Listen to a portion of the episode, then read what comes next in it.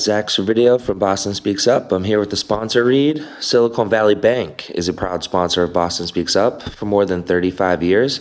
Silicon Valley Bank has helped innovative companies and their investors move bold ideas forward fast.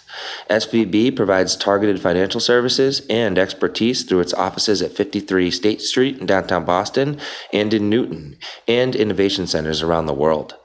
With commercial, international, and private banking services, SVB helps address the unique needs of Boston's innovators. Learn more at svb.com.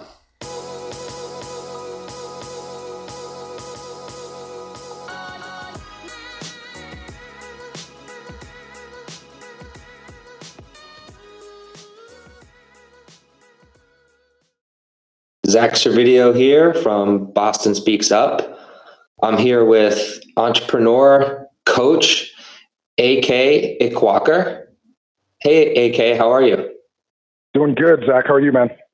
I'm doing well. I'm doing really well, and I'm I'm even better over the past week, um, having having met you and and and quickly built a a budding friendship. So I appreciate you hopping on the podcast with me so shortly after meeting. Um, and uh, shout out to uh, to our buddy Rob Hughes over yep, at First, Rob, Rob. yeah, what up, Rob? Thanks, Rob Hughes over at First Republic Bank connecting us last week. Really appreciate it, Rob.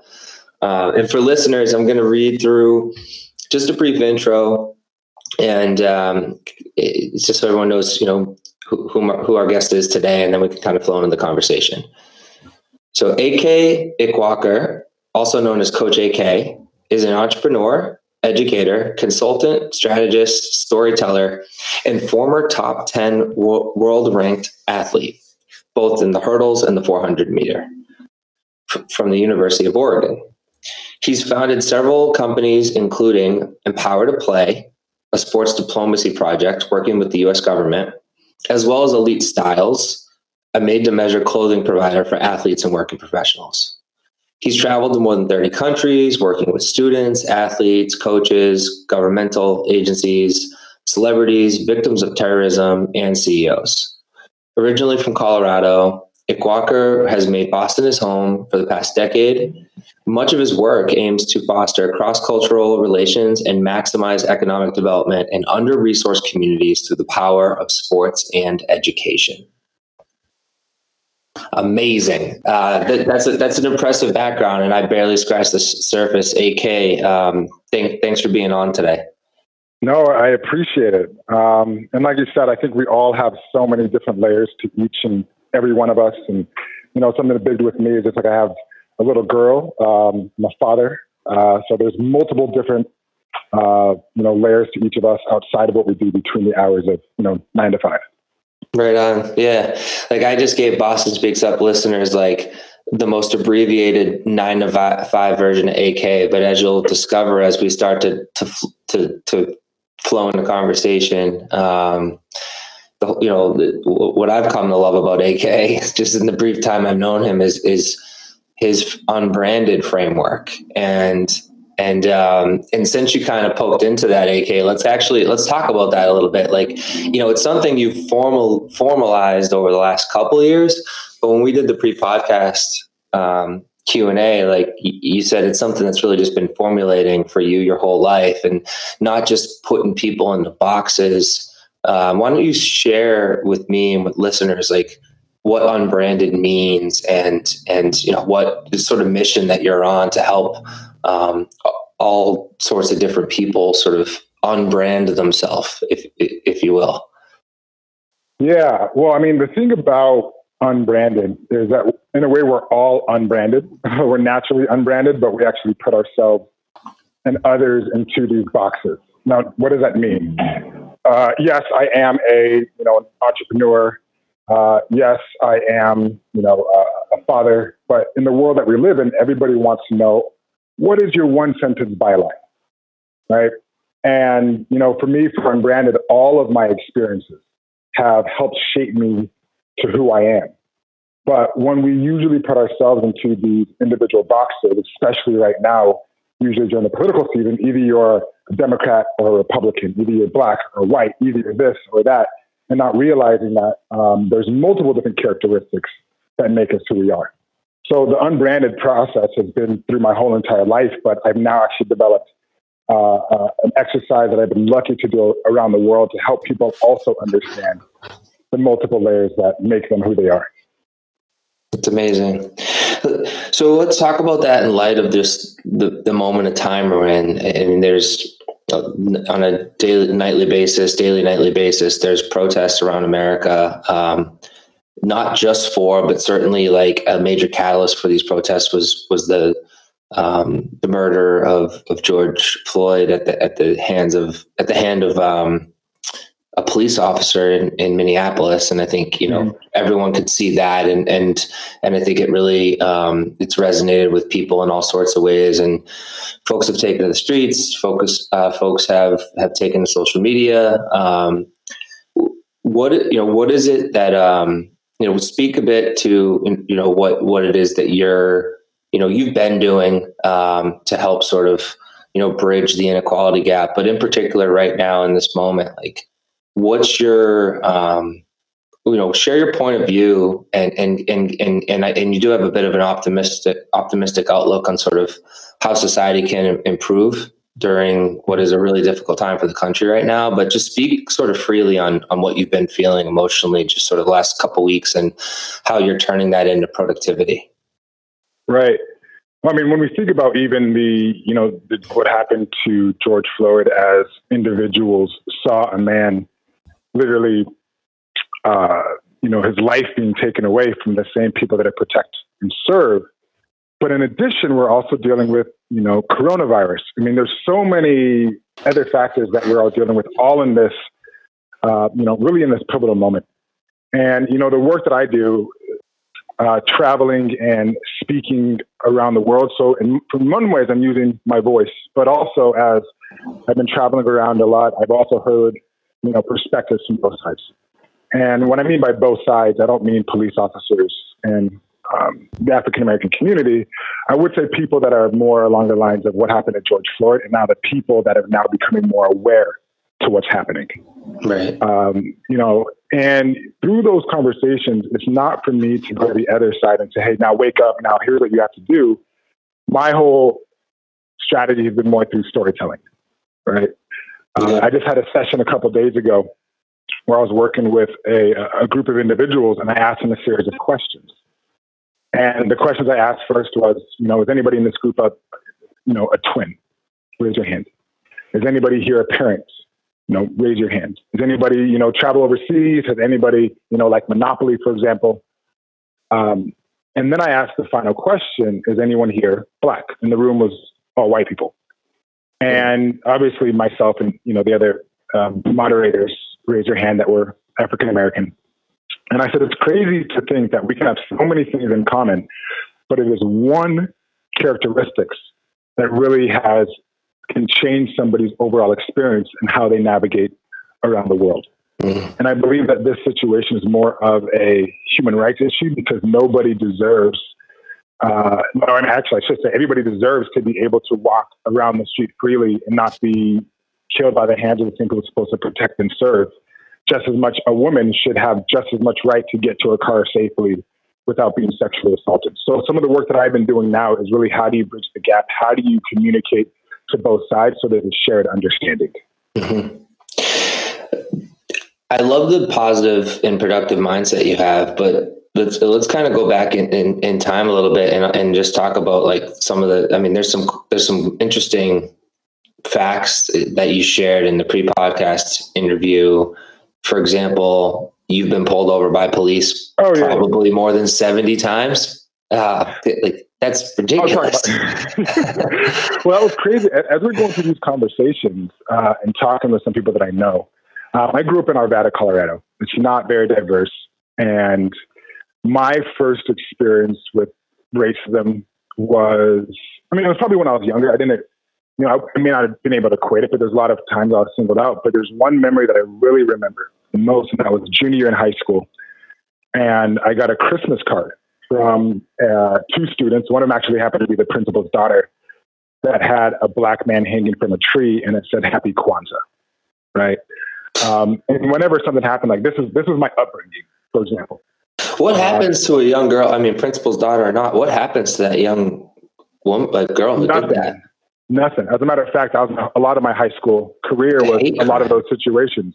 Wow. Um, that was my everyday living growing up. There was a lot of stuff. I'm a twin. I have a twin brother and a twin sister, uh, and that was me growing up. I just thought it was. I'm not going to say it was part of life, but uh, you know, when you try to report and nothing happens, you realize you just kind of hold it in.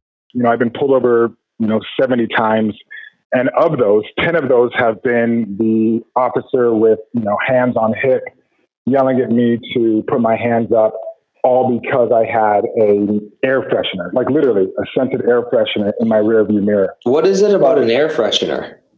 That Well, I, I know, I know it sounds, I know it sounds crazy. It's happened to my Yeah. brother. It's usually they come to the car, they're trying to search in my car for something, and at that last moment, like, why did you pull me over? What's it? And they would point to the air freshener that's so for a reason, right? I've had op- op- times when officers have come with me and my brother, and they literally just open up the doors, like just full on floor, open up the doors, um, and just start looking in. I'm like, this is not standard police protocol.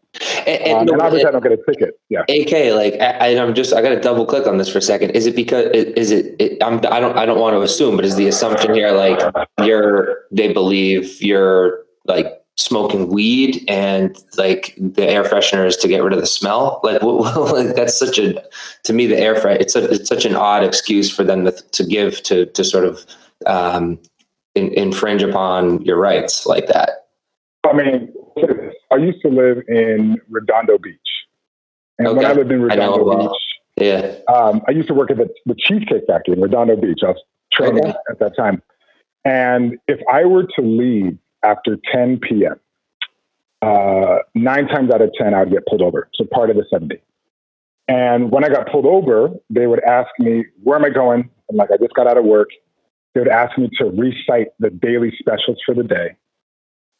Um, if I got it right, they would let me go Wow. obviously every single time. So the reason why this is so crazy is because I was having a, a conversation with a friend this week, and I asked her, uh, she's a, a white female, I said, so what do you do when, like, when you got pulled over? Like, what was your reasoning? And she looked at me and she was all like, um, I've actually never been pulled over. And it was like, what was so crazy was like my astonishment of her never getting pulled over was just as much as astonishment that she had, but I've been pulled over 70 times Yeah. you know. And, Yeah. and the reason why it's so crazy is because, you know, yes, I've been able to travel around the world. I worked with big companies like Google. I'm a former professional athlete, but I don't have that credential on my chest when I'm out in the street. And actually, all that shouldn't even matter anyway. Right. Uh, but it shows that when you go outside, the oftentimes they might just see you for the one characteristic that you are, instead of ignoring all the other things that make you who you are. Yeah, well said. Well, so to, I mean, speak. I, I'd love for you to speak a bit more about your childhood. So you're you had th- five older siblings, but like three older siblings and then two older triplets, right? So you're the sixth in in in line. Um, your parents are from Nigeria. Your Mhm. dad served in the Nigerian army, and and um, it's not, so so when your parents immigrated to America through your father pursuing a PhD. Yeah, yeah. So my, my father, they moved to the United States in 1976, and my dad was getting his PhD at the Colorado School of Mines. And I'm the youngest of six, and I'm actually a triplet. So I have a, a twin brother and a twin sister. Um, and so for me, it's weird because they talk about also, we'll say, civil rights. Like my parents were in Nigeria during that time. And so when they when they came over here to the United States, uh, they just have a, they had a different perception because they were coming because uh, they were able to receive a visa to pursue a PhD, right? And so their experience in trying to navigate in the United States was very different because in their country they were you know the best and the brightest, and then now they're coming to this environment where they're being questioned about you know um, you know who their background is or what their background is or are they smart or not smart or are they capable or not capable and he's coming for his phd Mhm. what was it? I mean, do you ever talk to your parents about what, like, I mean, that shock of like coming from, you know, being affluent members of, you know, Nigerian society and then coming to Golden, Colorado? Like, what was Golden, Colorado like? Was there a lot of, um, like, people of color in Golden, Colorado? No, I mean, I would say for me, I haven't grown up a lot of places um, of of color. Um, you know, for me, I, I grew up in Colorado. My parents came in Golden, and that's not far from where we grew up. So for them, we had they had they had family friends, but they also were able to bring other Nigerians over mm-hmm. uh, to create this Nigerian association of, of, of, of community members in Colorado. So they're part of that big wave of Nigerians coming over to Colorado. Um, for us, they really didn't talk to us about um, you know their experience. I would say I was I was pretty much uh, I wasn't aware of a lot of the the racial dynamics that my parents had to go through. I I knew what I had to deal with, but I actually never told my parents what I dealt with. Like they still don't know today right. of some of the stuff that we we, we went through. Uh, but they they were amazing um, um, in, in so many ways. They made us feel as though that we didn't have to worry about anything. But imagine first generation United States and having 6 mm-hmm. kids. You know, yeah. Uh, and I'm six foot three, 220 pounds, and I'm like the smallest in my family. Bunch of giants. Very much giants. Uh, so, for, so for us, it was this thing that we always had to, you know, navigate on our own. Um, but you know, we were lucky because we had each other growing up. Right. So it's interesting. You kind of mentioned because you you actually grew up in in Wheat Ridge, Colorado. So it sounds like that's not too far from Golden. But you've lived um, you've lived some other places. You mentioned Redondo Beach. Uh, obviously now uh, you you've lived in Boston for quite a bit. And you mentioned you've you've kind of always you've not always been around like a, a, a lot of other black people. And and in the pre podcast Q and A he said, you know, at home I was Nigerian, in the community I was black, but with other black people I wasn't black enough. And and and I want you to speak to that a little bit. And I mean, I imagine partly that comes from the fact that you were in predominantly white communities, and then when you were around maybe a lot of black people, like you know that maybe were from predominantly black communities the, the, you know what what was that like? What was that like for you? And when did you start experiencing that? Was that in college um, and and just yeah, if you could unpack that a little bit, yeah, like, yeah, I, yeah. I, appreciate you sharing. Yeah, for me, so for, for one, uh, you know, growing up in my household, it was very Nigerian, meaning my full name is Akobundu Chedulon Ikwuakor, right? Toba AK. But uh, in my household, very, very Nigerian, had Nigerian food, Nigerian clothes. But when I would go outside, uh, into the community in which I lived, especially when I was all white, I was still known as still kind of the foreign kid, mm-hmm. right? Meaning when we bring food to school for lunch, it'd just be different than they would have, right? right. Uh, and then when I would go to other places around um, places that maybe more predominantly black, I mean, I could we could all navigate, but they might say things like, uh, you know, why do you talk like that? why do you, or why do you sound like that? Right. Like from the UK, like it just felt like they couldn't gauge me correctly. And I've always had to, I would say I've always had to be able to code switch in, into different rooms in different environments, but my experience was much different. Yeah. Uh, you know, my parents came here to get their PhD. I've never had to, I've never been in an environment where I had to deal with violence in my neighborhood. It wasn't something I had to deal with. But when I got to college, um, I went to the University of Oregon, then it started to get a little bit more diverse. I had people from all around the country that, you know, some individuals came from, you know, East St. Louis, some people came from, you know, different parts of the, the country. And there's things I just couldn't relate with fully. Right. I was also the kid that was in college that was a track and field athlete, but was also doing drama. Right. So I interesting. Yeah, I, yeah, yeah. I, I, was also I was doing drama. I was doing all these you know things that people traditionally like, hey, that's you know kind of soft for you to do uh, you know, as time now moves on forward, they now appreciate it as I'm now a speaker and I feel comfortable on stage. But it's always feeling like the odd man out. And that yeah. really ended when I traveled overseas. And I realized that the way that they view Black Americans is very different in America than outside of America. completely how. How is that? Um, like for example, I do a lot of work in China, and I know yeah. people might say that you know in China there's a lot of racism, but the way in which they see Black Americans, their experience is through looking at like watching basketball. So they might see Kobe Bryant or LeBron James. So when they see, it's more sometimes obviously from a, a positive mindset. Uh, so the Black American has a very different connotation or experience than you might say just an African coming to China or traveling overseas.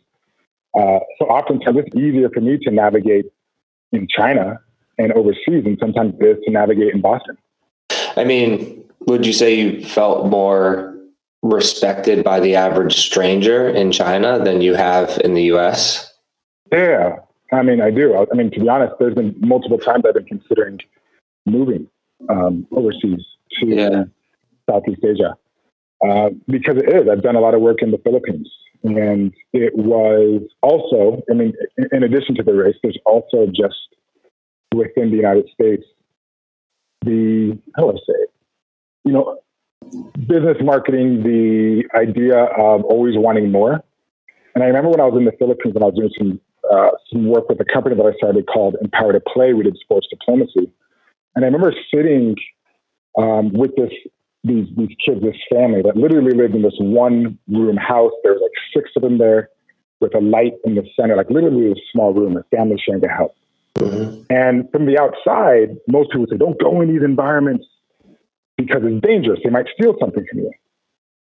But to be honest, it was the most freeing experience. They would literally give you the shirt off their back. To they didn't care if you had, you know, Nikes on or nothing on. I mean, they just didn't really care um, about the materialism. And the reason why it changed my life so much was because they were able to find happiness with literally just, you know, uh, you know, shirt, shoes, and they could all just have a good time. And I'm sitting there with, you know, having a full backpack, I mean, a full suitcase full of clothes, changing clothes every single day, right? Still not being as happy, and it made me change my thoughts about happiness. It was that moment when nobody cared if I was black, white, tall, short, whatever, and it felt truly of freedom to be myself. You know, when I come into Boston, I have to be somebody. And they say they don't have to be, but it's such a small city that like, oh, that's AK, the sports guy, or the coach, or the entrepreneur. And how many times I wish I could just like step away and just do whatever I wanted and don't have to fit some particular box. Yeah. Um, I want to talk about empower to play a little bit, but I kind of want to stay on this this track you're on, and it, it kind of it kind of bleeds into something you share with me ahead of today's chat, which is what brought you to Boston was you know your your girlfriend received your PhD from MIT, and, and you and you kind of you know you spent a lot of time around that circle. Mm-hmm. I don't think it's much of a secret that the academic institutions of of sort of um, of Boston, sort of like the New England area, ha- have dealt with their fair share of sort of like you know racism, um, and and and in some ways like not not you know it's not that there's not access or opportunity offered to people of color, but perhaps like it, it it's it's the the manner in which the frameworks are developed are not perhaps as um, you know s- sort of thoughtfully and naturally sort of like laid out for for people to sort of like cohabitate co-educate etc and and without me going into detail on the things i've read on the matter like i'd love for you to share with me like what is that mit circle like and what is that you know you, you mentioned that you, you felt probably most out of place in boston around the academic institutions and I, I can gather why, but but you, but you you tell me, you tell listeners like where where do you feel like improvement needs to happen? Like where is that sort of false sense of you know? I think right now there's a lot of prominent white people in Boston that are you know much you know much to my annoyance celebrating themselves for you know participating in diversity and social change, and and I find it annoying. And I think the only thing I want to hear from people publicly is like what they can do better. Um, and so maybe you can shed some light on like you know what can we do better, and specifically like why you know why do you feel a little out of place you know around you know a circle like MIT. I'm not going to say necessarily just MIT or necessarily uh, a white or even black thing necessarily, but I would say is Boston does say they're, you know, diverse in some ways. Uh, now, I used to live in Los Angeles, California, where you literally have people from all around the world in multiple different sectors. But in Boston, it's diverse, but they're all here for the academic. You know, it's, I mean, obviously they have more academic institutions than anywhere around the world. So you feel like you come to a place that you feel is diverse, but people all are all coming from the same background, right? From these mm-hmm. schools. And then you'll also notice at the same time that because you know the education institutions usually have students from a younger age, as soon as they graduate, they oftentimes leave. So the individuals that are from 30 and above, it's not as diverse, but even though 30 and under with the students, um, it's one of those factors where uh, they all have this particular, I'm not going to say mindset, but they just have this this educational academic bubble. And I say this is kind of weird because I used to work at you know educational institutions. I used to work at the Phillips Exeter Academy and the St. Paul School. So I've come from that background. But it's just a very different worldview, especially if I'm doing a lot of work in, in, in the business sector. It's, it's, just hard to explain. Yeah. What, do you think there's any um, any things that could be done differently. Because i mean that's a problem in general. It's not, i mean people of all colors it's it's a problem for young you know white entrepreneurs that that leave boston. Like you know mark zuckerberg's the most famous but plenty of plenty of founders from boston leave boston and you know they go out to silicon valley they go out to other places. I don't think they necessarily go to silicon valley because it's more diverse. Um, but i like you have lived in la and la is a really interesting and um, in some ways um, I think, yeah, well, you know, well, you know, well distributed and sort of diverse workforce. Certainly, the entertainment industry has some really good, you know, good diversity to it. Um, it has plenty of issues to it as well. Um, but but are there any? You know, I do have this romantic mindset of Boston too, and that it's it's sort of like the the, the perfect recipe for progress. And so, um, you know, a lot of the programs that maybe haven't gotten there their biggest, um, you know, haven't got, been granted the biggest stage, maybe need to be celebrated more and scaled and, and, and, and replicated more. Like, for example, like we talked about this before we went live today, like resilient coders, you know, like a, a very intentional coding boot camp for people, you know, for people of color from underrepresented communities going through a coding boot camp, graduating in, I think, 16 week course and you know, getting an average salary of $95,000 at a Boston company. Um, you know, we need more, you know, we need more of that. But the very fact that that program exists in Boston, I think is indicative of the type of program that Boston is uniquely suited to um, be the home um, for. And, you know, David Del Mar Centillas, who founded that company, is a Mexican immigrant. And you know, I think there's there's some really interesting um, companies that you know coming out of Boston from from immigrant founders. I talked to another one recently. I don't think I told you about this one yet, but Wafa Arbash. She's the CEO of a company called Workaround, and so she's mm-hmm. from Syria. And so she had an interesting, maybe similar to your parents coming to Colorado. She moved from Syria to Utah and was amongst the Mormons and and was on like a, a study program. And then war broke out in Syria and she was actually allowed to seek um, uh, you know sort of full-time stay here in the states. And so she so she basically embraced her family in Utah embraced her and she calls you know she spends all her holidays with them. She got uh, accepted to a program in Boston moved to Boston got immersed in the tech community here which is very supportive and she founded Workaround. And Workaround employs 3,000 plus Syrian refugees that are displaced around the world. And in many cases, can't work locally where they are. And she's putting them to work. And she's doing that out of Boston. And so um, I definitely always like to give, you know, I like to give, you know, credit while I'm throwing some shade at the Boston community because I think we have all these little kernels of like, I, I was in I was in LA for five years. I can't find one workaround or resilient coders.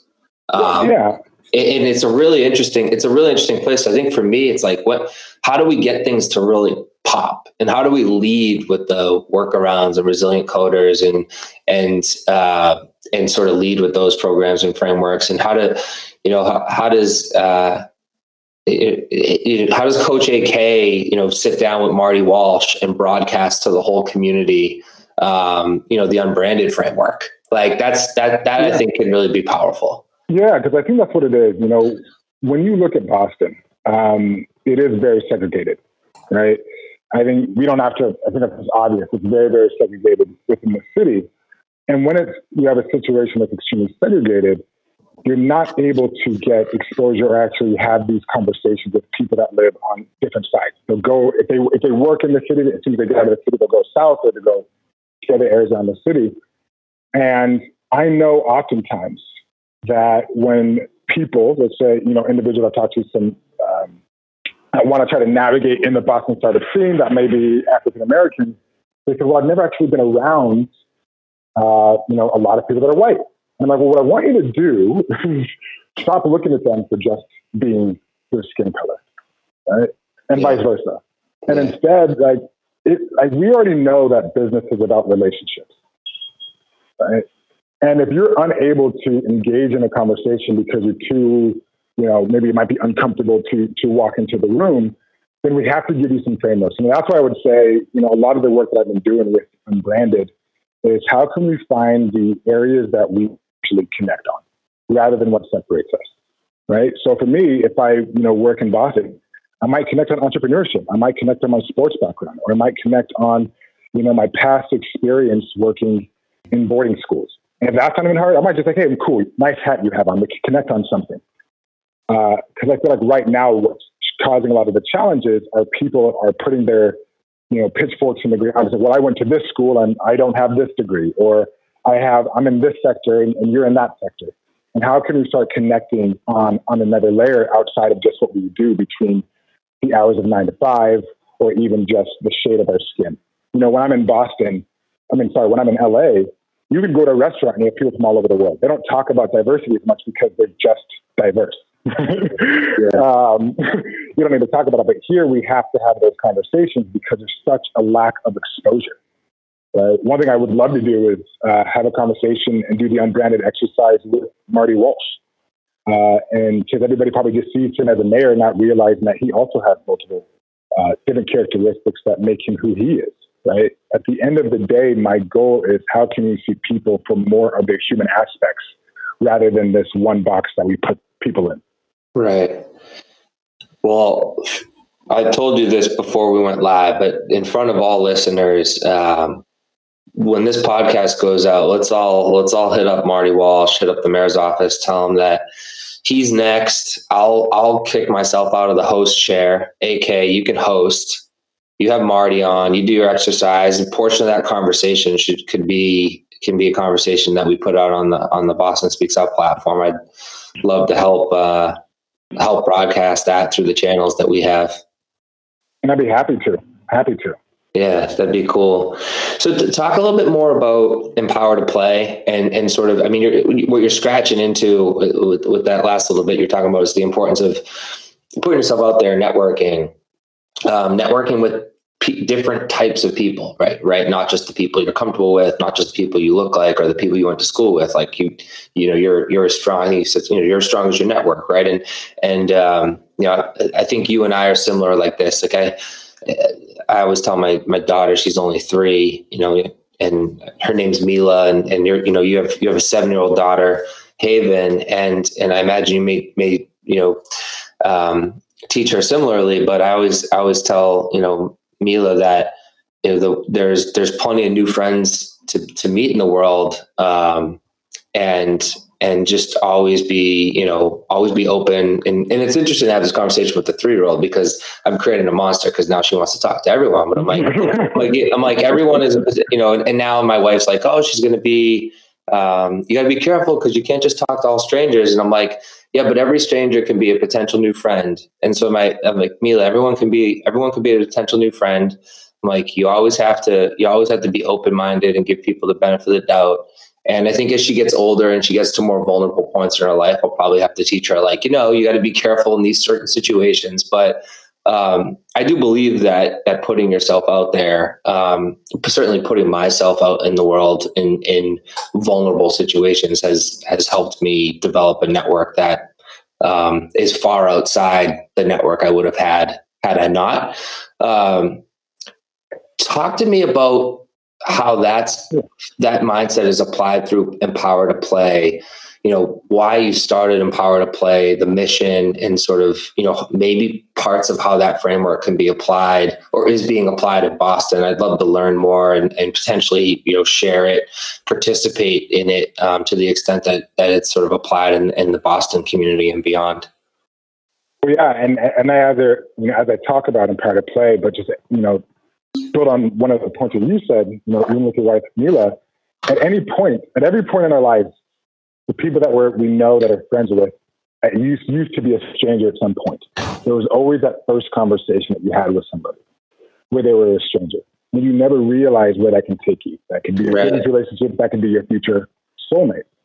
And, you know, I usually talk about there's a story when I think about is imagine if, you know, you and your family, uh, when they when they when they were when they were when you were growing up, they used to save money and put it in a shoebox underneath their bed right? That's how they used to save money. Mm-hmm. Uh, and then one day you decided that, you know, get on your bike and, you know, go 10 miles up the road and you end up going to this, you know, this cafe. And as you're at that cafe, you, you know, just order some food and uh, the person asks, like, so how do you want to pay? And as you're bringing out your, you know, wad of cash, the person next to you says, oh, let me actually, you know, pay with my debit card, uh, credit card. And you look at those, scratching your head, thinking, like, well, what's this, what's this credit card thing? Right? Yeah. And then all of a sudden, yeah, the, the credit card is like how you used to pay for things. You can actually still get one at the bank. And so you leave, you go to the bank, and you start having a conversation with teller, and they tell you all about investing, right? And so the, the, the, the story goes on as we're only going to be able to understand things based on the exposure that we have. Yeah. And there is information right now that you can have or have or need that somebody already has. And I think one of the biggest challenges are, you know, I think big fallacies that we've told people, especially I would say in, in immigrant cultures or even sometimes people of color, is, um, you know, pick yourself up by your bootstraps. And, you know, just do the hard work. When in reality, I would say the biggest thing you should be doing is networking and connecting because people have the knowledge, they have the experience and the resources that you need. Um, and if you only keep yourself in your circle, you're only going to have that much exposure and knowledge based on the collective in the room. And mm-hmm. oftentimes I believe that you have to actually get yourself out there to have different exposure.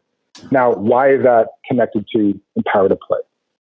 Um, you know, I started Empower to Play in 2011, and all I really wanted to do was, uh, uh, you know, I was meeting up with a friend in the Philippines, and I just wanted to have some fun. And we ended up doing this impromptu sports camp for the kids in the community, like 50 kids. And it went fairly well. Uh, we were actually teaching American football. And then the next year, we decided to go back and through some connections from Phillips Exeter Academy, where I used to work, we got initial connections with the with the State Department, uh, and they started to actually help support us. And what we really do was we use unfamiliar sports to help bridge, bridge communities. But what made us unique in the work that we did is that all the resources had to come within the community, mm-hmm. meaning the volunteers, the food, the equipment. The only thing we brought over was the football.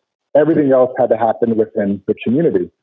So as we're setting up this event for the kids in the community, it's us working side by side. But the end goal is the camp. But the 10 days before is community members of people from all over the world working side by side together, realizing, oh yeah, we're not all we're not all that much different. Right? Right. And we're working side by side.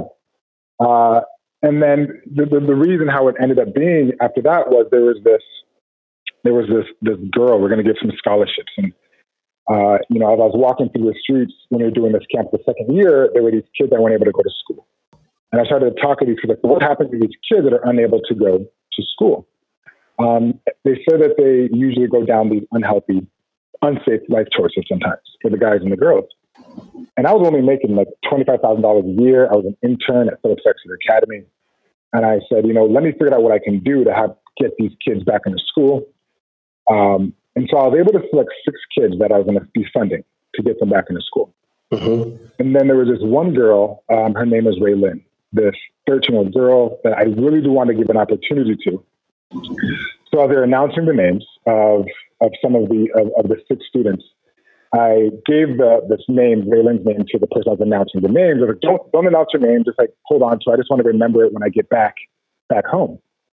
And um, you know, unfortunately but fortunately, they end up announcing her name. And all of a sudden, this woman behind me starts just breaking down, crying. And I'm like, okay, what's what's what's what's going on? And I asked her, like, what's going on? She says, well, Raylin's my daughter. My husband just left me. And now she can finally be the doctor that she dreams to be. Right. Wow. And I look around the crowd and there's, you know, 294 other kids that didn't get that opportunity. And it's actually when I came back um, a couple of days later is when I actually officially started Empower to Play in, in, in 2013. And what happened is I just got people together that wanted to make a difference mm-hmm. for other individuals. And that was through not only just, you know, educational scholarships, but also exposure. Right? A lot of the work I do is about exposure. You're never going to realize what the, the job of a lawyer is until you have a conversation with a lawyer and they demystify it and make it more possible for you to actually believe that you can achieve it. Who was that? That's a that's amazing. Uh, appreciate you sharing that story, and I'm just kind of thinking on other like what are some of the um like how did it grow from there like that was 2013 i mean mm-hmm. over the course of the next five six seven years um what are some of the bigger accomplish- accomplishments milestones and and you know plans for the future yeah so right now i would say you know I currently, I'm to give it a start. I don't currently do Imperative going to talk about that mm-hmm. momentarily, but um, in 2016, um, we were tasked with the, the State Department to help rebuild relationships between the United States and Haiti. And uh, and, and the whole, and if you don't know, it's, it's this area called Soleil, Haiti, where it's one of the most dangerous neighborhoods in the world. And during this time in 2016, I'm going to talk about this a little bit, but um, I needed to make a decision if I was either going to train for the 2016 Olympic Games or if I was going to do this sports diplomacy initiative with the U.S. government. Um, and through just a lot of reflection, I decided to actually do this sports diplomacy initiative with the, the U.S. government. Now, within the development you know, we, we were able to get some funding. We were in Sports Illustrated. We got a lot of support. And I remember a week before we were actually about to do this event in 2016, we were really, really just jazzed and excited because everything was working perfectly, right? Uh, we, uh, in preparation, you know, everybody was able to, you know, it was easy to communicate with. But the funny thing is, when we got down a week before the event, things just weren't working out the way that we expected them to. Mm-hmm. So, for example, in preparation, everybody spoke English, but on the ground, everybody spoke French. Like I don't speak a lick of French. Uh, you know, some of the sponsors that were coming on board, they came on board, but the week before, they like, uh, you know, they backed out after we already, you know, delivered on our end of them, you know, what they what they were requesting. And I remember the the night before the event, and mind you, the next day we're going to have the the ambassador of the United States coming. We have 300 kids. We have we're actually doing some VR technology where you're able to live stream event the world to the world in VR. We're the first company to do this. And I get a call the night before the event, and uh, I, and the phone call says the person says, "Hey, we need to come up with a whole bunch of money um, by tomorrow, or this is going to be the safety of my team getting out of the country, as well as um, this event even going on." And at this moment, I was like my really rock bottom moment. And I thought like my before I thought my life was going to change and ESPY, all that kind of stuff.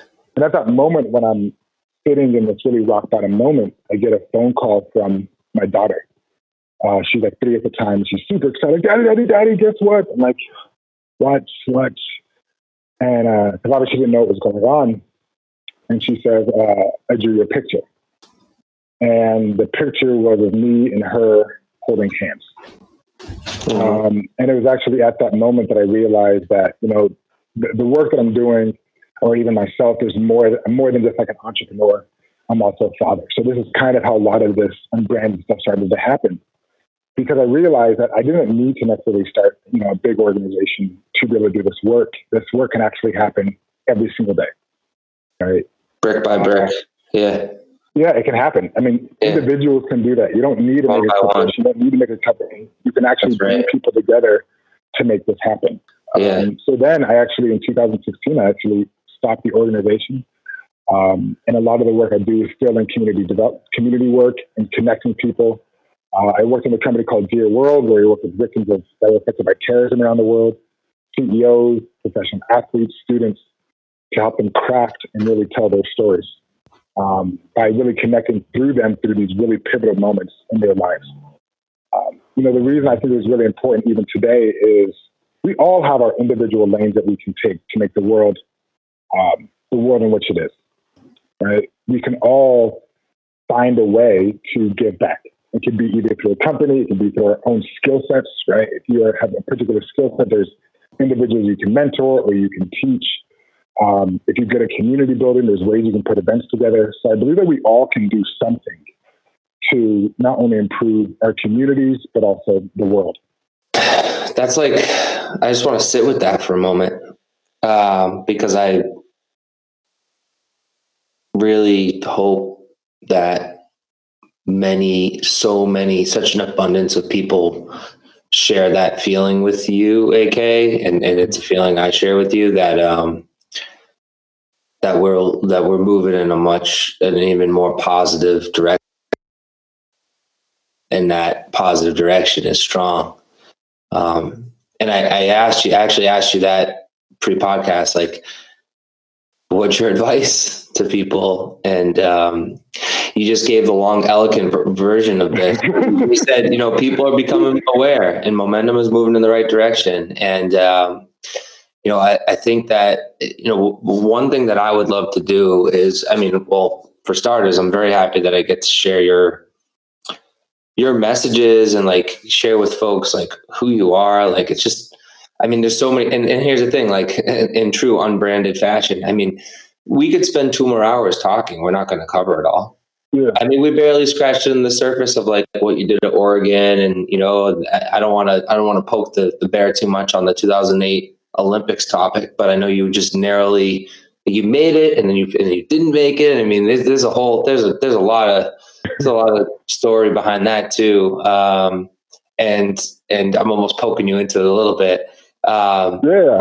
I, think I, I, wouldn't mind you share actually sharing that story. Like what what happened? Like you you were um, you were training for the 08 Olympics and and and did you did you qualify and like what I mean what's the story there? That was like a lifelong dream of yours at one point.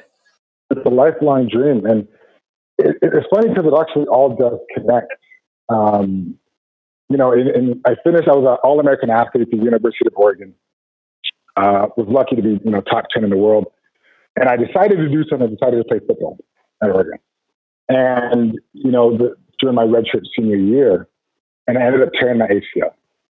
Now, for me, I was extremely frustrated because I felt as though, uh, you know, when I was done playing sports, I felt like I was just a number right? I was gone. They brought the new class in, and I was completely fed up with sports because it felt as though the thing that I was training my life was just uh, was kind of hollow. Uh, and especially it was hollow because when I first left, it was hard for me to find a job. It was. And I always kept having conversations with people, and they said, you know, what do you do? I was like, well, I was an All American athlete. You know, that's like that meant something. But they came on asking, so what do you do? I'm like, well, that's what it was. Uh, so I felt like I was more of this, this you know, the charade in which I did. But after I tore my ACL, I was not interested in playing sports. I wasn't interested to get my knee reconstructed. I was still, I was like 40 pounds overweight. And I decided to go over, I was overseas with uh, my ex girlfriend for just a graduation present. And this guy came up to me, he was, he was Pete, he was a family friend of my ex girlfriend. And he said, Have you ever thought about, you know, training for the Olympics? And I'm all like, This is not exactly the body of an elite style athlete, 40 pounds of weight, packing back beers. Yeah. And, but that conversation really stuck with me. And I ended up actually for the next six months uh, training six hours a day, losing all the weight um, and actually running some of the fastest times I've, I've, I've ran before. And I was, uh, I got the opportunity to um, get onto the Nigerian Olympic team, my parents' home country. And so I remember I was on the ground in, in Nigeria, and the Olympic trials was supposed to be a week, a week from the day I got on ground. And this is my first time traveling overseas, and I just got on the ground. And uh, one of the coaches comes up to me uh, late at night, and she says, "You know this whole Olympic trials that we're going to do in a week? We've decided that we're actually going to do it tomorrow." And I'm like, after traveling for like 24 hours, first in overseas, and she said, "Well, we're going to do it tomorrow, and you have to get top four. And so I remember, you know, I get on the ground and you know, I'm an, I'm an athlete, I'm mentally tough. You know, get on the ground, uh, getting to the track the next day, and getting in that blocks, and I remember just the gun going off. I remember just, you know, running and, uh, you know, going down that back stretch and coming down the home stretch and just like dipping at the line and looking up. And I get third place. Right. Right. So I get top four. Yeah. Right. Immediately they kind of shuttle us away and they're like, this is the Nigerian Olympic team. And this is like my lifelong dream of running in the Olympics. Yeah. And so the very next the very next day, I, you know, I'm calling my coaches, calling my family, and I was like, I made the team. They start, you know, uh, you know, uh, spreading that around.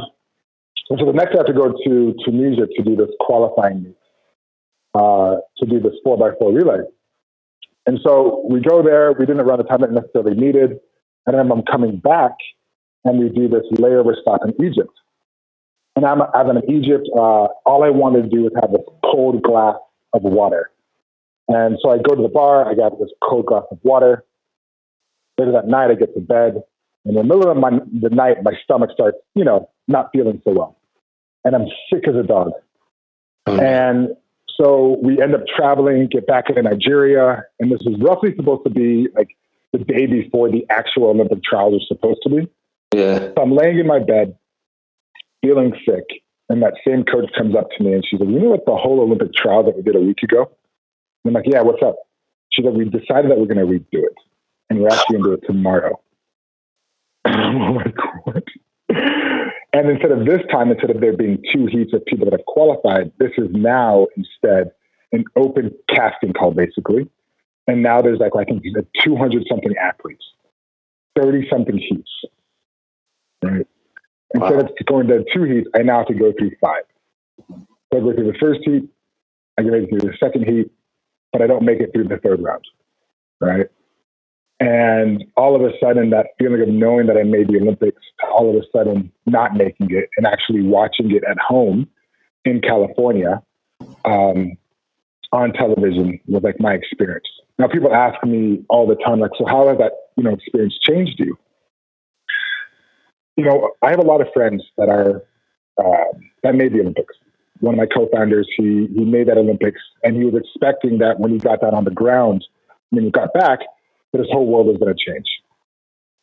And so what he felt like, well, maybe the world hasn't changed because I only have one Olympics I need to do instead of me get two Olympics. Right. So four years later, he got he got the Olympics. Um, woke up the next day and expecting that the world would be different, and it was all the same. And the reason why this isn't so important is because for me, there were so many times where I said, you know what, all I need to do is just make that Olympics, and then I can go maybe reach out to Nike for this, you know, this idea that I have, or then maybe that I can then speak. And I realized that most of the time that it was because of these things that I would achieve or wanted that was actually holding me back from the things that I really wanted. Yeah. Just go and do it. Like, Yeah, yeah. just go and do it. And, And, and, that's and one of the today.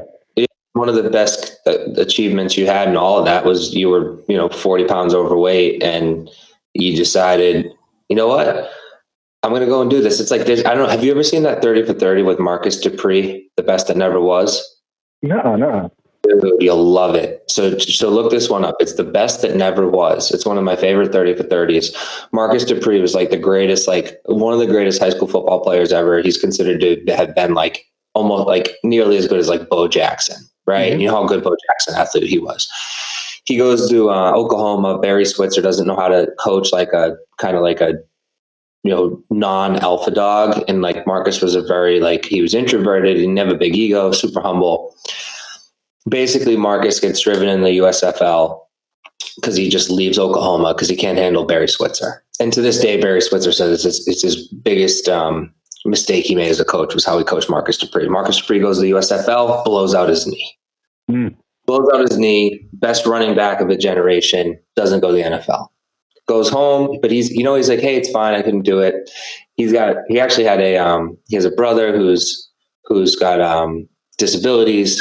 Goes home, takes care of care of his brother, becomes a truck driver. Fast forward like eight years, he's a thirty year old man, really overweight, living in small town south, and he just it just dawns on him, you know what? I really wanted to achieve that dream. So he goes and he sheds like whatever he had to shed, 60 pounds, gets shredded up, and he goes and makes the Houston Oilers Mm. and plays like and makes the NFL for one season. And then he's like, all right, I did it. And he leaves. And he's just like, I, he wanted, he wanted to prove, he just wanted to prove it to himself.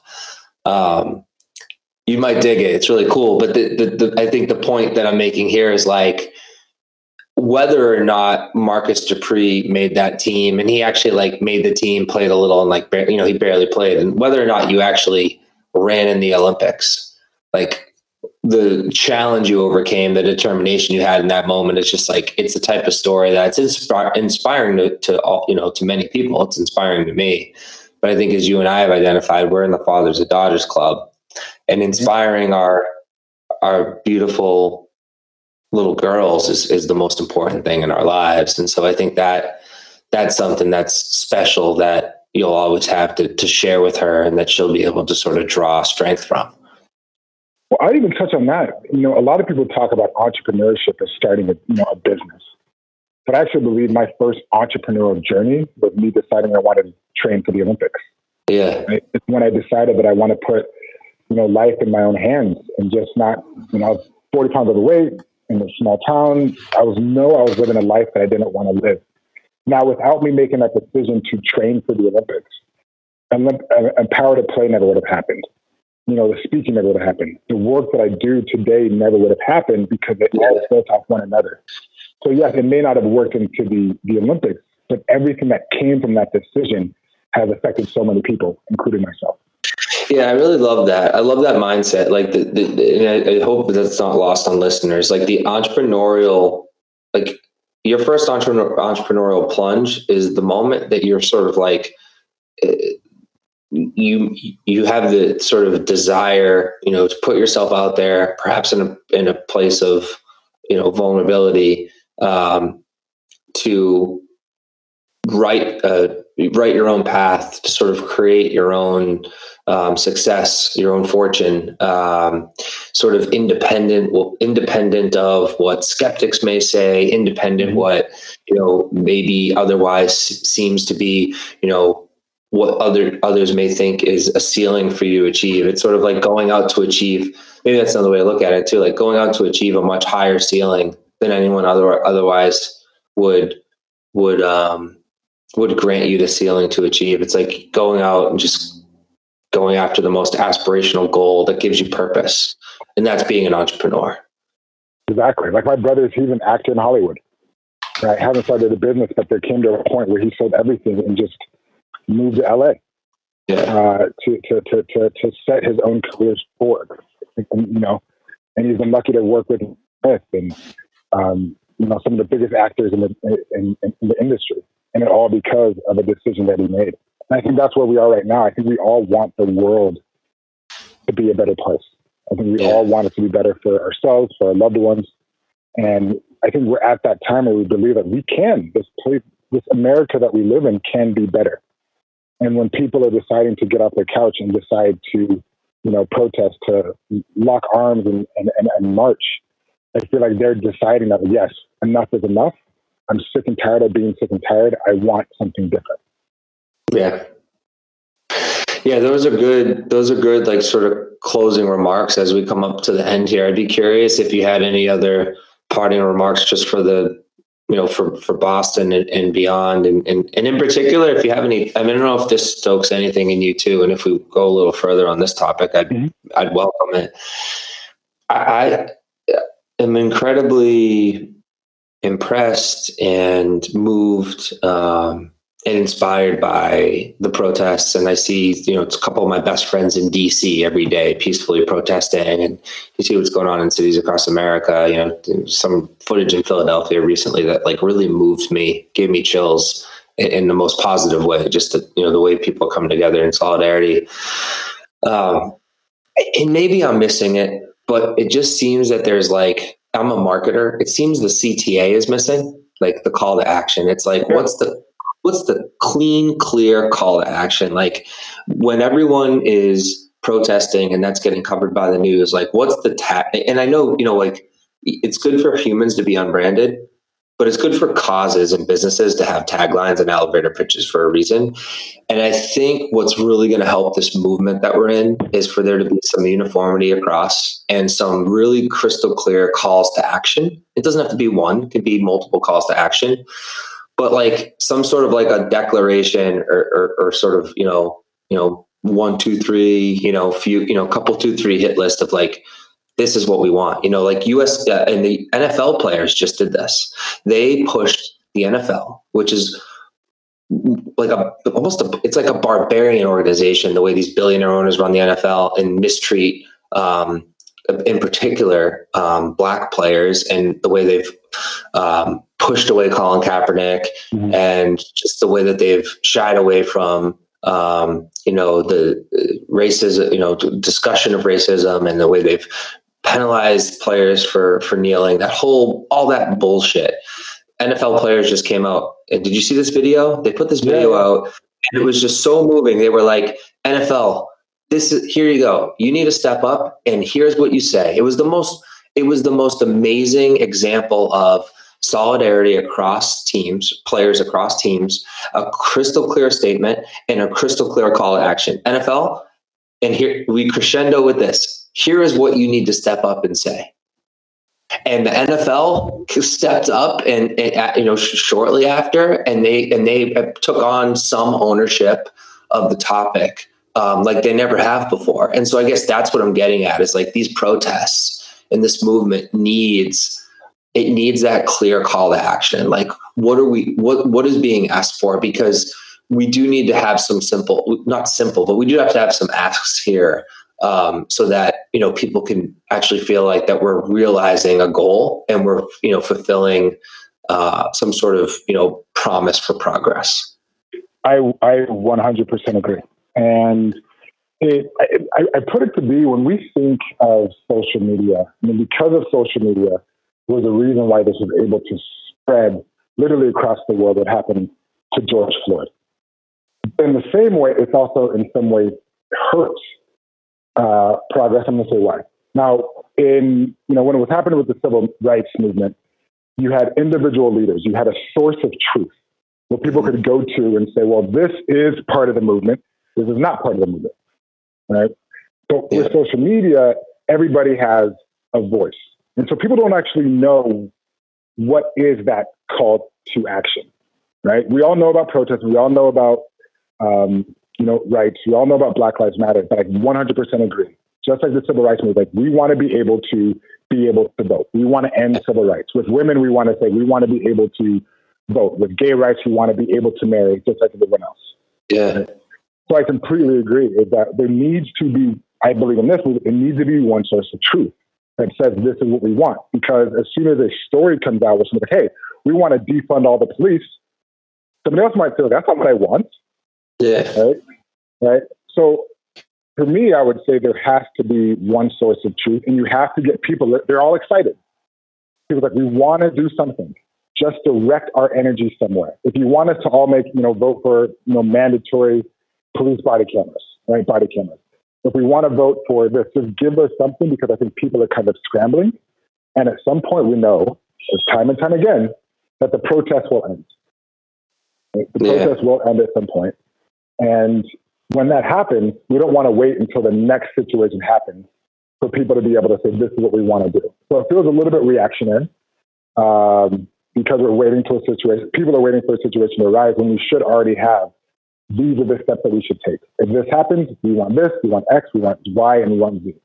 Yeah. Uh, you know, um, that's what I believe. So I believe some of the call to actions may be: is it is it just about police?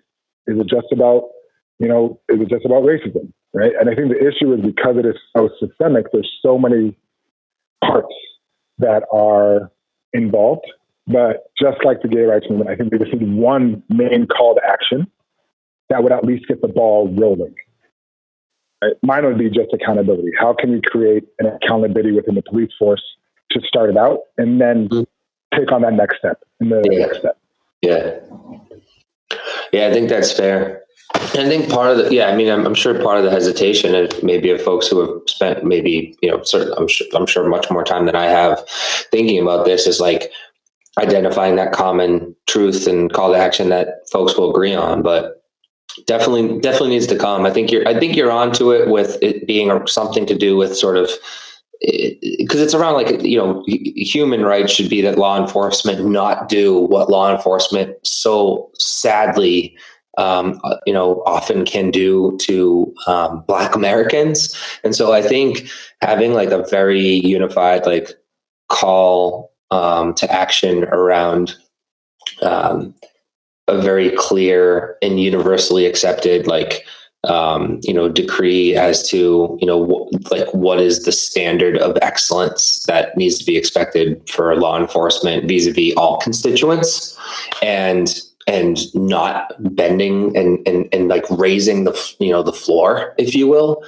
um, because there's some real murky water out there. Um, and that, and, and that we need to sort of, uh, yeah, rise, rise above. Well, I wouldn't even make it a black and white issue. I, I mean, yeah. black and police. I would say it's a human right issue. I think, I think yeah. it would just be better for all officers to to to be more accountable. Like, why shouldn't why shouldn't? yeah, I think so I, by making it more of a human right in addition, I mean, yeah. yes, black people will, but everybody will. I think everybody would want accountability to happen. If you're going to go to the court of law, you want to make sure there's video evidence. So it's not he said versus she said. Yeah. Right. That's one of them. So just general accountability. And that's what I believe this is really all about to me is it's about human rights and consistency. Yeah. So for example, when they're talking about Black Lives Matter, a lot of people all lives matter. Like, well, we get that. Well, also think about it. You know, sometimes if, if, if, if, if citizens did what police officers did, right? For example, if you walked outside, you were in a club and you were holding somebody down and somebody was choking and two of your friends were holding them down and then there was some person doing lookout, you know, that guy doing the lookout would be an accomplice to, to murder, right? The other two people would be also charged. And all we're saying is just consistency. What you do to one side, make sure you do the same thing to the other side. Yeah, um, that's right. I think that's what really should be the, the the agenda. Like, how can we all just get on the same page and say this is what we want in terms of consistency on all sides? Yeah, well said.